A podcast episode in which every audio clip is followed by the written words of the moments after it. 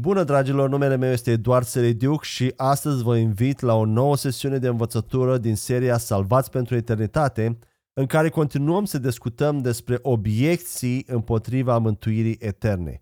Și prima obiecție pe ziua de azi este din Galateni 5, versetele 19 la 21 și se intitulează Practicarea faptelor firești.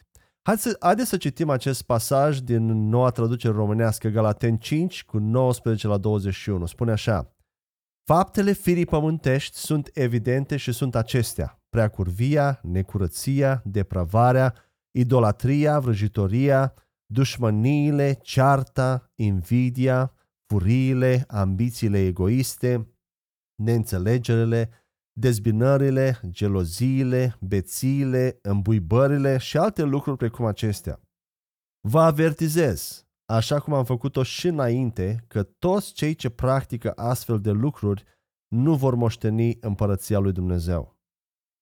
Unii predicatori folosesc acest pasaj pentru a-i amenința pe creștini că dacă practică în mod obișnuit faptele firii pământești descrise în text, își pot pierde oricând mântuirea fără să știe.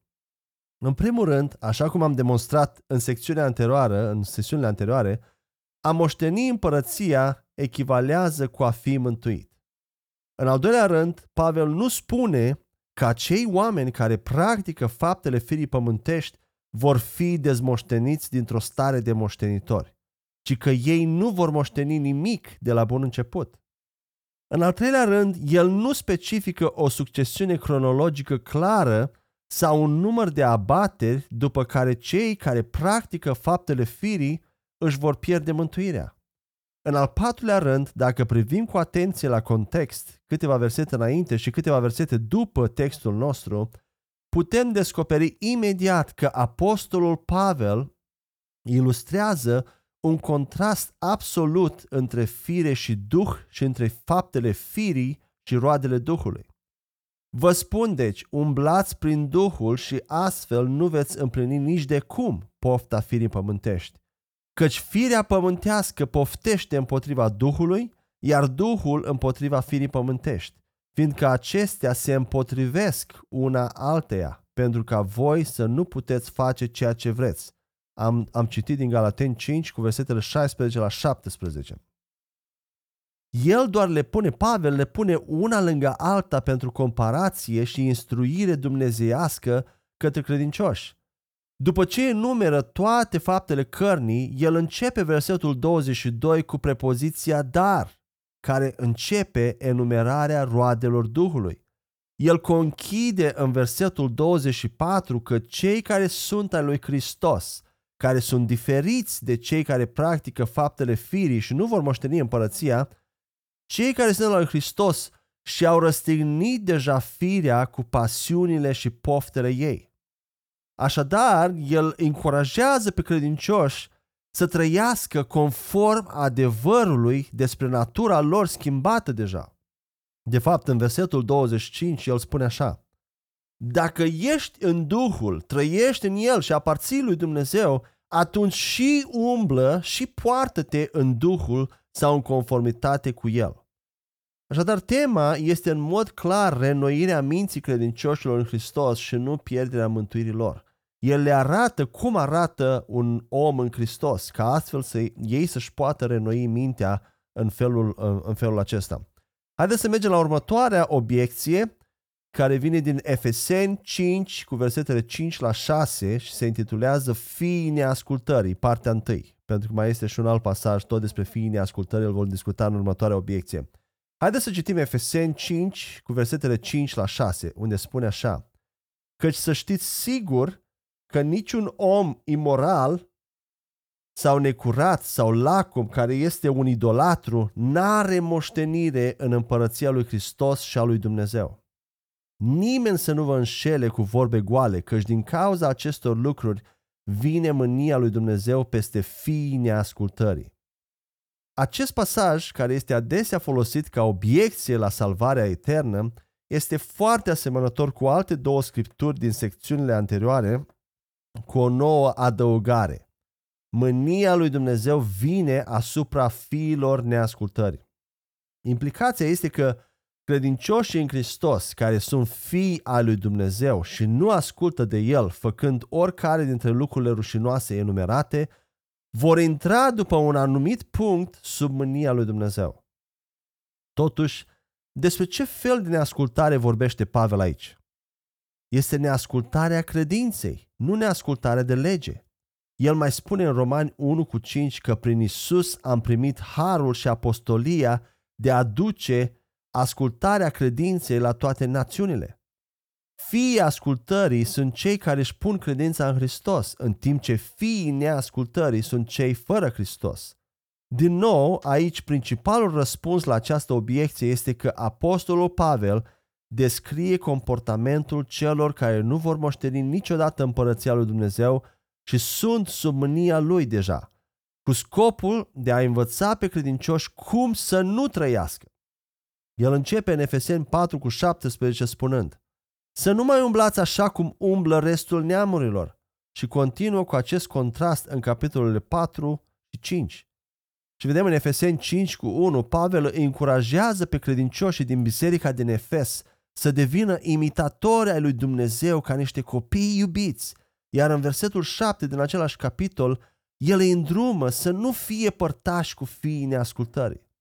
În versetul 8, Pavel clarifică și mai mult că ei au fost cândva întuneric, dar acum sunt lumină în Domnul, așa că ar trebui să umble conform acele lumini din interiorul lor.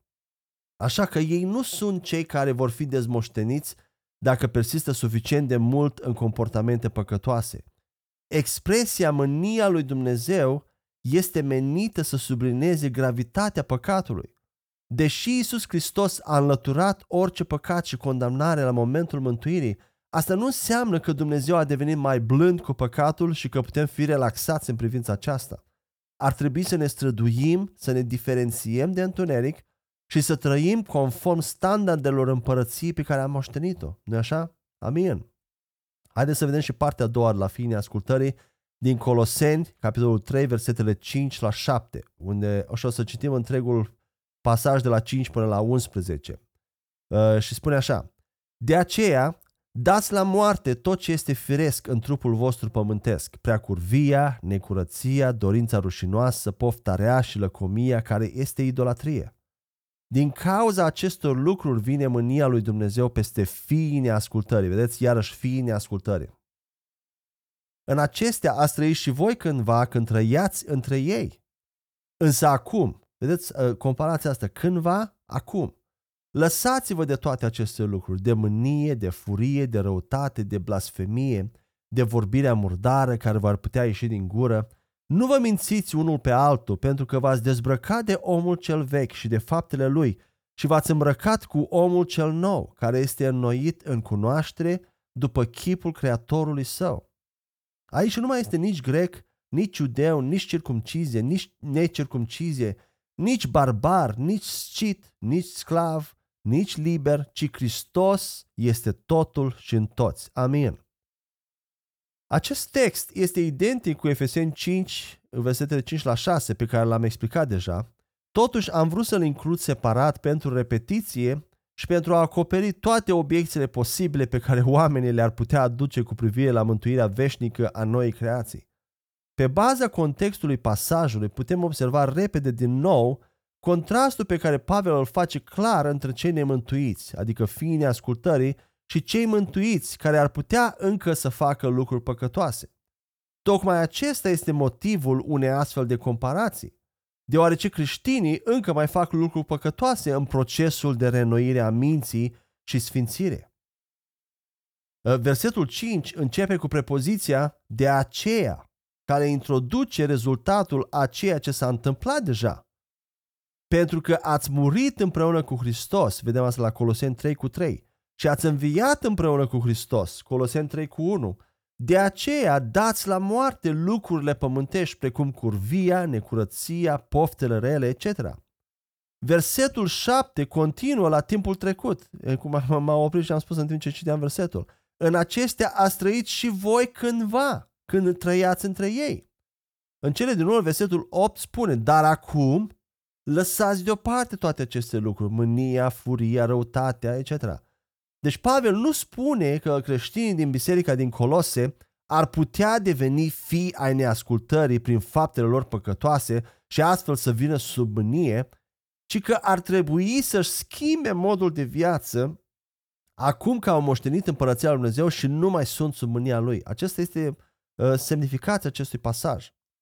Uh, puneți-și voi întrebarea dacă ar fi să învățați pe cineva care avea un mod sau când merge la școală sau un mod de trăire greșit, cum l-ai învăța? Trebuie să expui, să-i compari, să spui, uite, ai fost așa, dar acum trebuie să fie așa. Nu înseamnă că tu de, dacă tu deja ești, schimb, ești schimbat, ești al lui Hristos și nu faci ceea ce trebuie, Dumnezeu te trimite înapoi uh, unde erai. Este doar pentru scop de învățare, de comparație, de instruire, de renoire a minții. Haideți să mergem mai departe la uh, o altă obiecție din Apocalipsa 21 cu 8, uh, unde vorbim despre pedeapsa celei de-a doua morți. Haideți să citim versetul 21 cu 8 din Apocalipsa. Dar fricoșii și cei care nu cred, și scârboșii, și ucigașii, și curvare, și vrăjitorii, și idolatrii, și toți mincinoșii, vor avea partea lor în lacul care arde cu foc și pucioasă, care este a doua moarte. Unii creștini din trupul lui Hristos, din nou, folosesc acest verset pentru a susține că credincioșii care nu duc o viață suficient de sfântă, conform standardelor morale decente, ar putea ajunge în iazul de foc care este moartea a doua. Și dacă vrei să crezi această interpretare, nimeni nu te poate opri, nici măcar eu nimeni. Însă dacă suntem cu adevărat interesați să cunoaștem intenția și adevărul versetului în contextul întregii scripturi, le putem vedea clar. În primul rând, observăm că apostolul Ioan nu spune că cei în Hristos care se poartă ca lași, necredincioși, scârboși sau ucigași vor suferi a doua moarte. În schimb, el îi numește după natura și identitatea lor care nu este în Hristos. Mai mult decât atât, el începe versetul 8 cu prepoziția dar, delimitând clar pe cei care vor birui și care vor moșteni lucrurile lui Dumnezeu din versetul 7 de mincinoșii și de oamenii imoral sexual care vor merge în lacul de foc.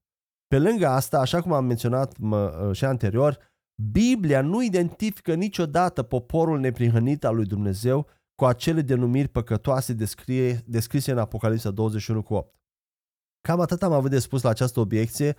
Uh, nu știu dacă e cât de satisfăcător este. Uh, cum am spus, uh, pot aduce foarte multe argumente dacă dorești să continui să crezi uh, interpretarea care ai avut-o până acum e ok. Uh, însă cred că, după cum am spus, că Biblia, chiar și aici, în acest pasaj, se referă, uh, nu se referă la credincioși care, dacă fac astfel de lucruri, își vor pierde statutul de copii al lui Dumnezeu. Următoarea obiecție vine din Matei 24, versetele la 3 la 14. Mulți se vor poticni. Haideți să citim, citesc uh, pasajul din uh, uh mai multe traduceri, din noua traducere românească, Biblia traducerea fidelă 2015 și încă, încă una combinate pentru că am vrut să scot uh, am ales cea mai bună interpretare uh, să scot exact ce spune pasajul. Uh, spune așa, Apoi s-a așezat pe muntele măslinilor, iar ucenicii au venit la el deoparte și l-au întrebat. Spune-ne când se vor întâmpla aceste lucruri și care va fi semnul venirii tale și al sfârșitului viacului. Iisus răspunzând le-a zis, Aveți grijă să nu vă ducă în rătăcire cineva, căci vor veni mulți în numele meu zicând, eu sunt Hristosul. Și vor duce în rătăcire pe mulți. Veți auzi de războaie și vești de războaie. Vedeți să nu vă tulburați, căci acestea trebuie să se întâmple, dar încă nu va fi sfârșitul. O națiune se va ridica împotriva alte națiuni și o împărăție împotriva altei împărății și vor fi foamete, molime și cu tremure în diverse locuri. Dar toate acestea vor fi doar începutul durerilor nașterii. Atunci vă vor da să fiți chinuiți, vă vor ucide și veți fi urâți de toate națiunile din cauza numelui meu. Atunci mulți se vor poticni, se vor trăda unii pe alții și se vor urâ unii pe alții. Se vor ridica mulți profeți falși și vor duce în rătăcire pe mulți. Și din cauza înmulțirii fără de legii, dragostea celor mulți se va răci. Dar cel ce va îndura până la sfârșit va fi salvat. Această Evanghelie a împărăției va fi proclamată întregii omeniri ca o mărturie pentru toate națiunile și atunci va veni sfârșitul. Aici, Isus vorbește despre o perioadă dificilă de timp pentru creștini în viitor, caracterizată prin înșelăciune, războaie, foamete, cutremure, trădări și fără de lege. Și în funcție de perspectiva ta asupra vremurilor de sfârșit, acest sezon provocator s-ar putea să se fie întâmplat deja în anul 70 după Hristos doar pentru evrei creștini, atunci când Titus a distrus templul, sau se poate referi la timpul apropiat cele de-a doua venire a lui Isus, la așa numită răpire, sau se poate referi la perioada Marului Necaz. Însă sfârșitul timpurilor nu este subiectul acestei sesiuni. Ideea este că Isus descrie o perioadă grea în care creștinii vor fi pe pământ. Și mulți creștini cred că acest text se referă la credincioșii adevărați care trăiesc în acele vremuri și care își vor pierde mântuirea din cauza încercărilor. Și îi susțin această interpretare din cauza expresiilor cum ar fi mulți se vor poticni din versetul 10, dragostea celor mai mulți se va răci din versetul 12 și cine va îndura până la sfârșit va fi salvat din versetul 13. Ei înțeleg cuvântul salvat din versetul 13 ca referindu-se la mântuirea veșnică și concluzionează că din moment ce numai cei care vor răbda până la sfârșit vor fi mântuiți, atunci trebuie să fie și unii care nu vor rezista până la sfârșit și astfel nu vor fi mântuiți. Totuși, contextul întregului pasaj nu este mântuirea veșnică. Nu despre asta este vorba aici, ci mai degrabă despre necazuri fizice și persecuții pe pământ din cauza numelui său, din cauza numelui sus în timpul vremurilor de sfârșit. Fraza mulți se vor poticni din versetul 10, care este tradusă mai corect în Biblia în limba engleză New King James, ca și mulți vor fi ofensați, se referă la darea înapoi în credință pentru un timp și nu neapărat la pierderea mântuirii veșnice. Știm aceasta pentru că următoarele versete descriu în ce fel acei mulți se vor ofensa sau se vor poticni. Ei se vor trăda și se vor urâ unul pe altul, iar dragostea lor se va răci din cauza fără de lege. Toate aceste fapte denotă o lipsă de credință în Isus și Evanghelie pentru această viață prezentă și nu o lipsă de credință în Evanghelie pentru viața viitoare. De ce ar trăda credincioșii pe alți oameni? Ar fi, de exemplu, de frica unei amenințări sau pentru a obține un beneficiu în acele momente dificile. Ce ne arată asta? Ne arată că necredința că Evanghelia le va asigura nevoile lor fizice și nu necredință pentru iertarea păcatelor lor. De ce s-a răci iubirea la unii credincioși în acele vremuri? Din cauza fără de legii din jurul lor.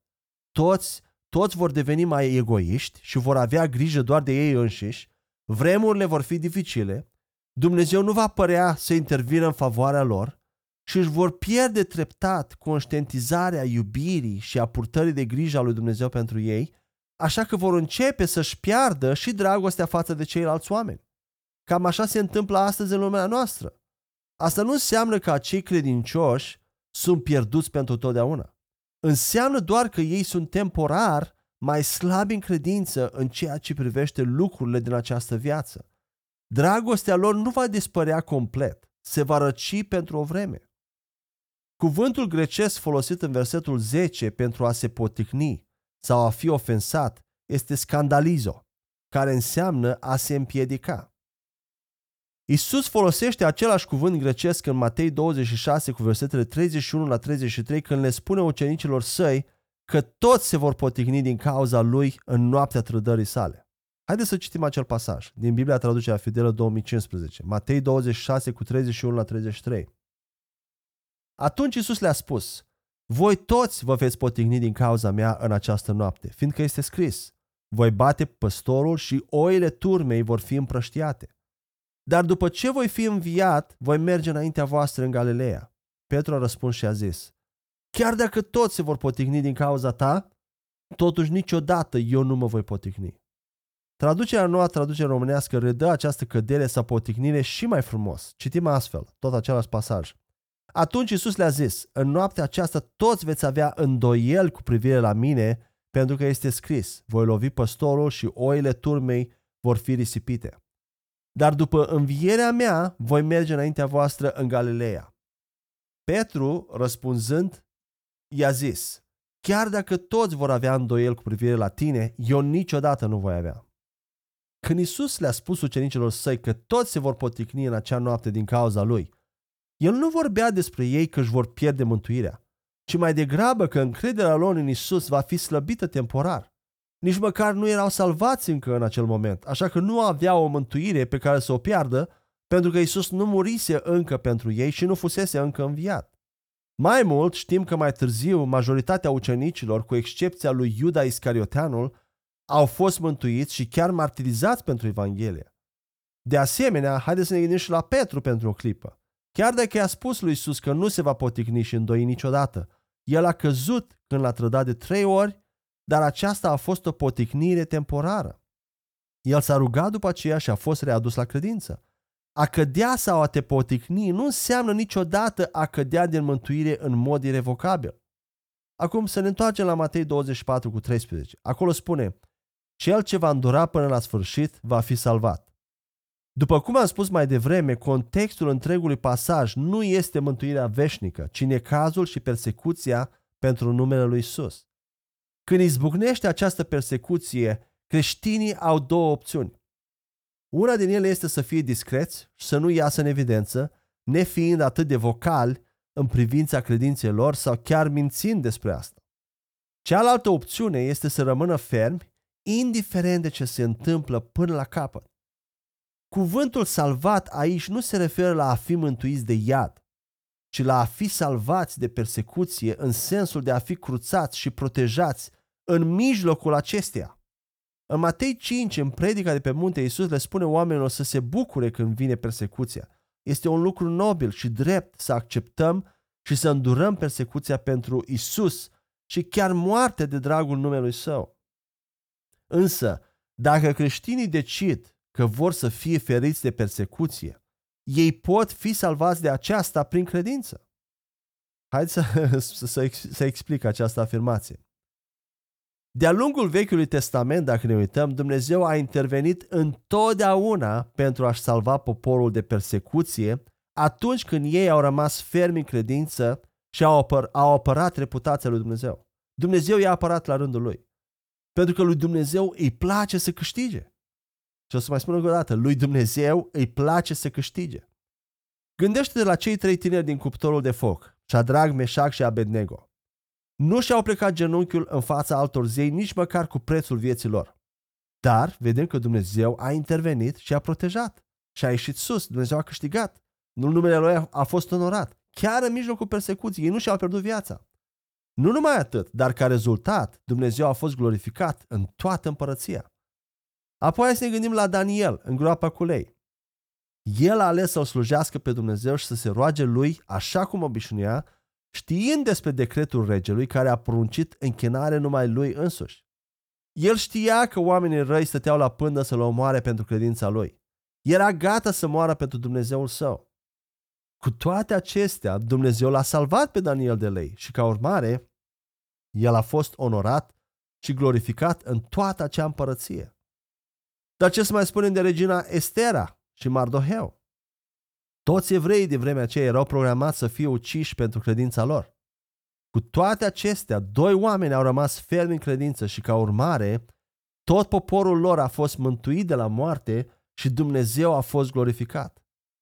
În același mod, în vremurile din urmă, acei creștini care rămân fermi în, cre- fermi în credință, orice s-ar întâmpla, vor fi salvați și feriți de persecuție.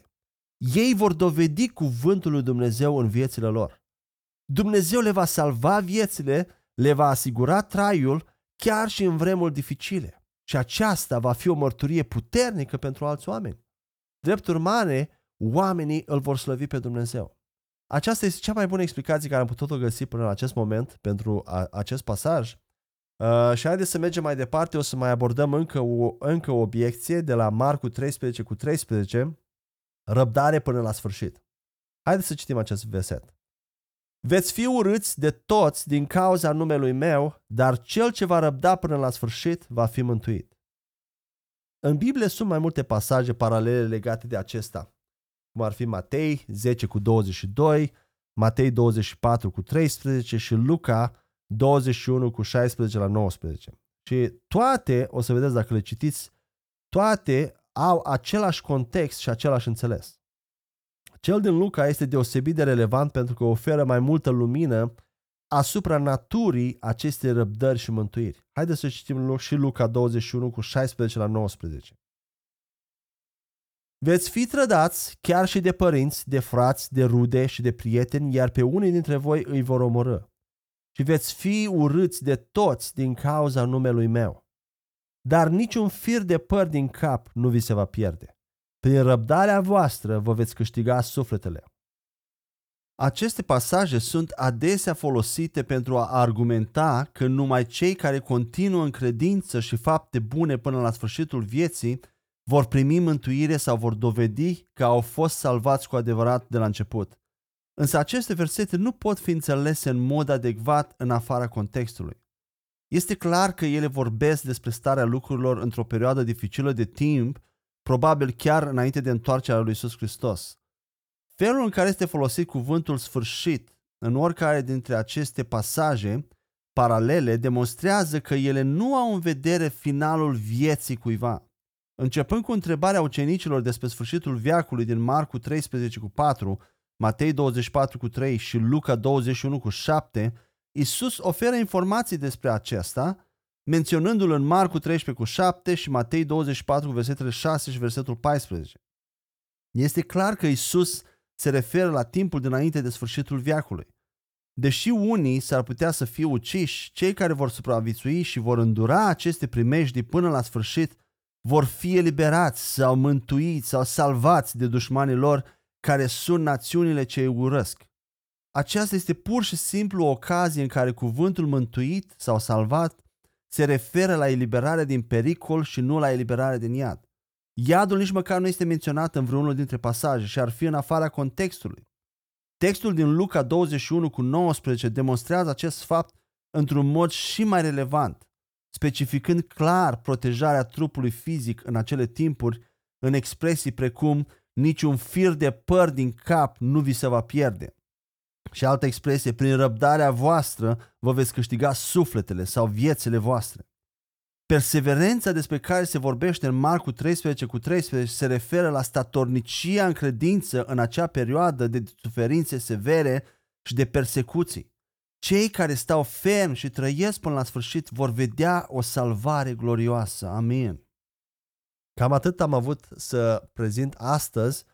Uh, sper că a fost la fel de încurajator și um, a adus credință și bucurie în viețile voastre și mă rog ca Dumnezeu să vă binecuvinteze până ne auzim următoarea dată și să vă dea de nou favoare, lumină, revelație, cât mai multă și har de sus, uh, să puteți trăi o viață frumoasă împreună cu Dumnezeu, să-L onorați pe El în tot ce faceți și să vă, bucur- să vă bucurați de El, să vă bucurați de prezența Lui, să vă bucurați de fiecare moment, pentru că Dumnezeu a intenționat să avem o viață în care să ne bucurăm, să fim mereu plini de bucurie de tot ce avem, de tot ce ne-a dat, de tot ce este El um, și vă încurajez la acest lucru. Amin.